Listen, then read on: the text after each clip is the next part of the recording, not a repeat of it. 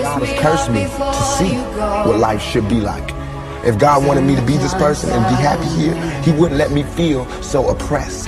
He wouldn't let me feel so trampled on. I want when they see me, they know that every day when I'm breathing, it's, it's, it's for us to go farther. I gotta do more than just the average man would do. I gotta set a mark that can't nobody um touch. And when I set that mark, I'm gonna make it.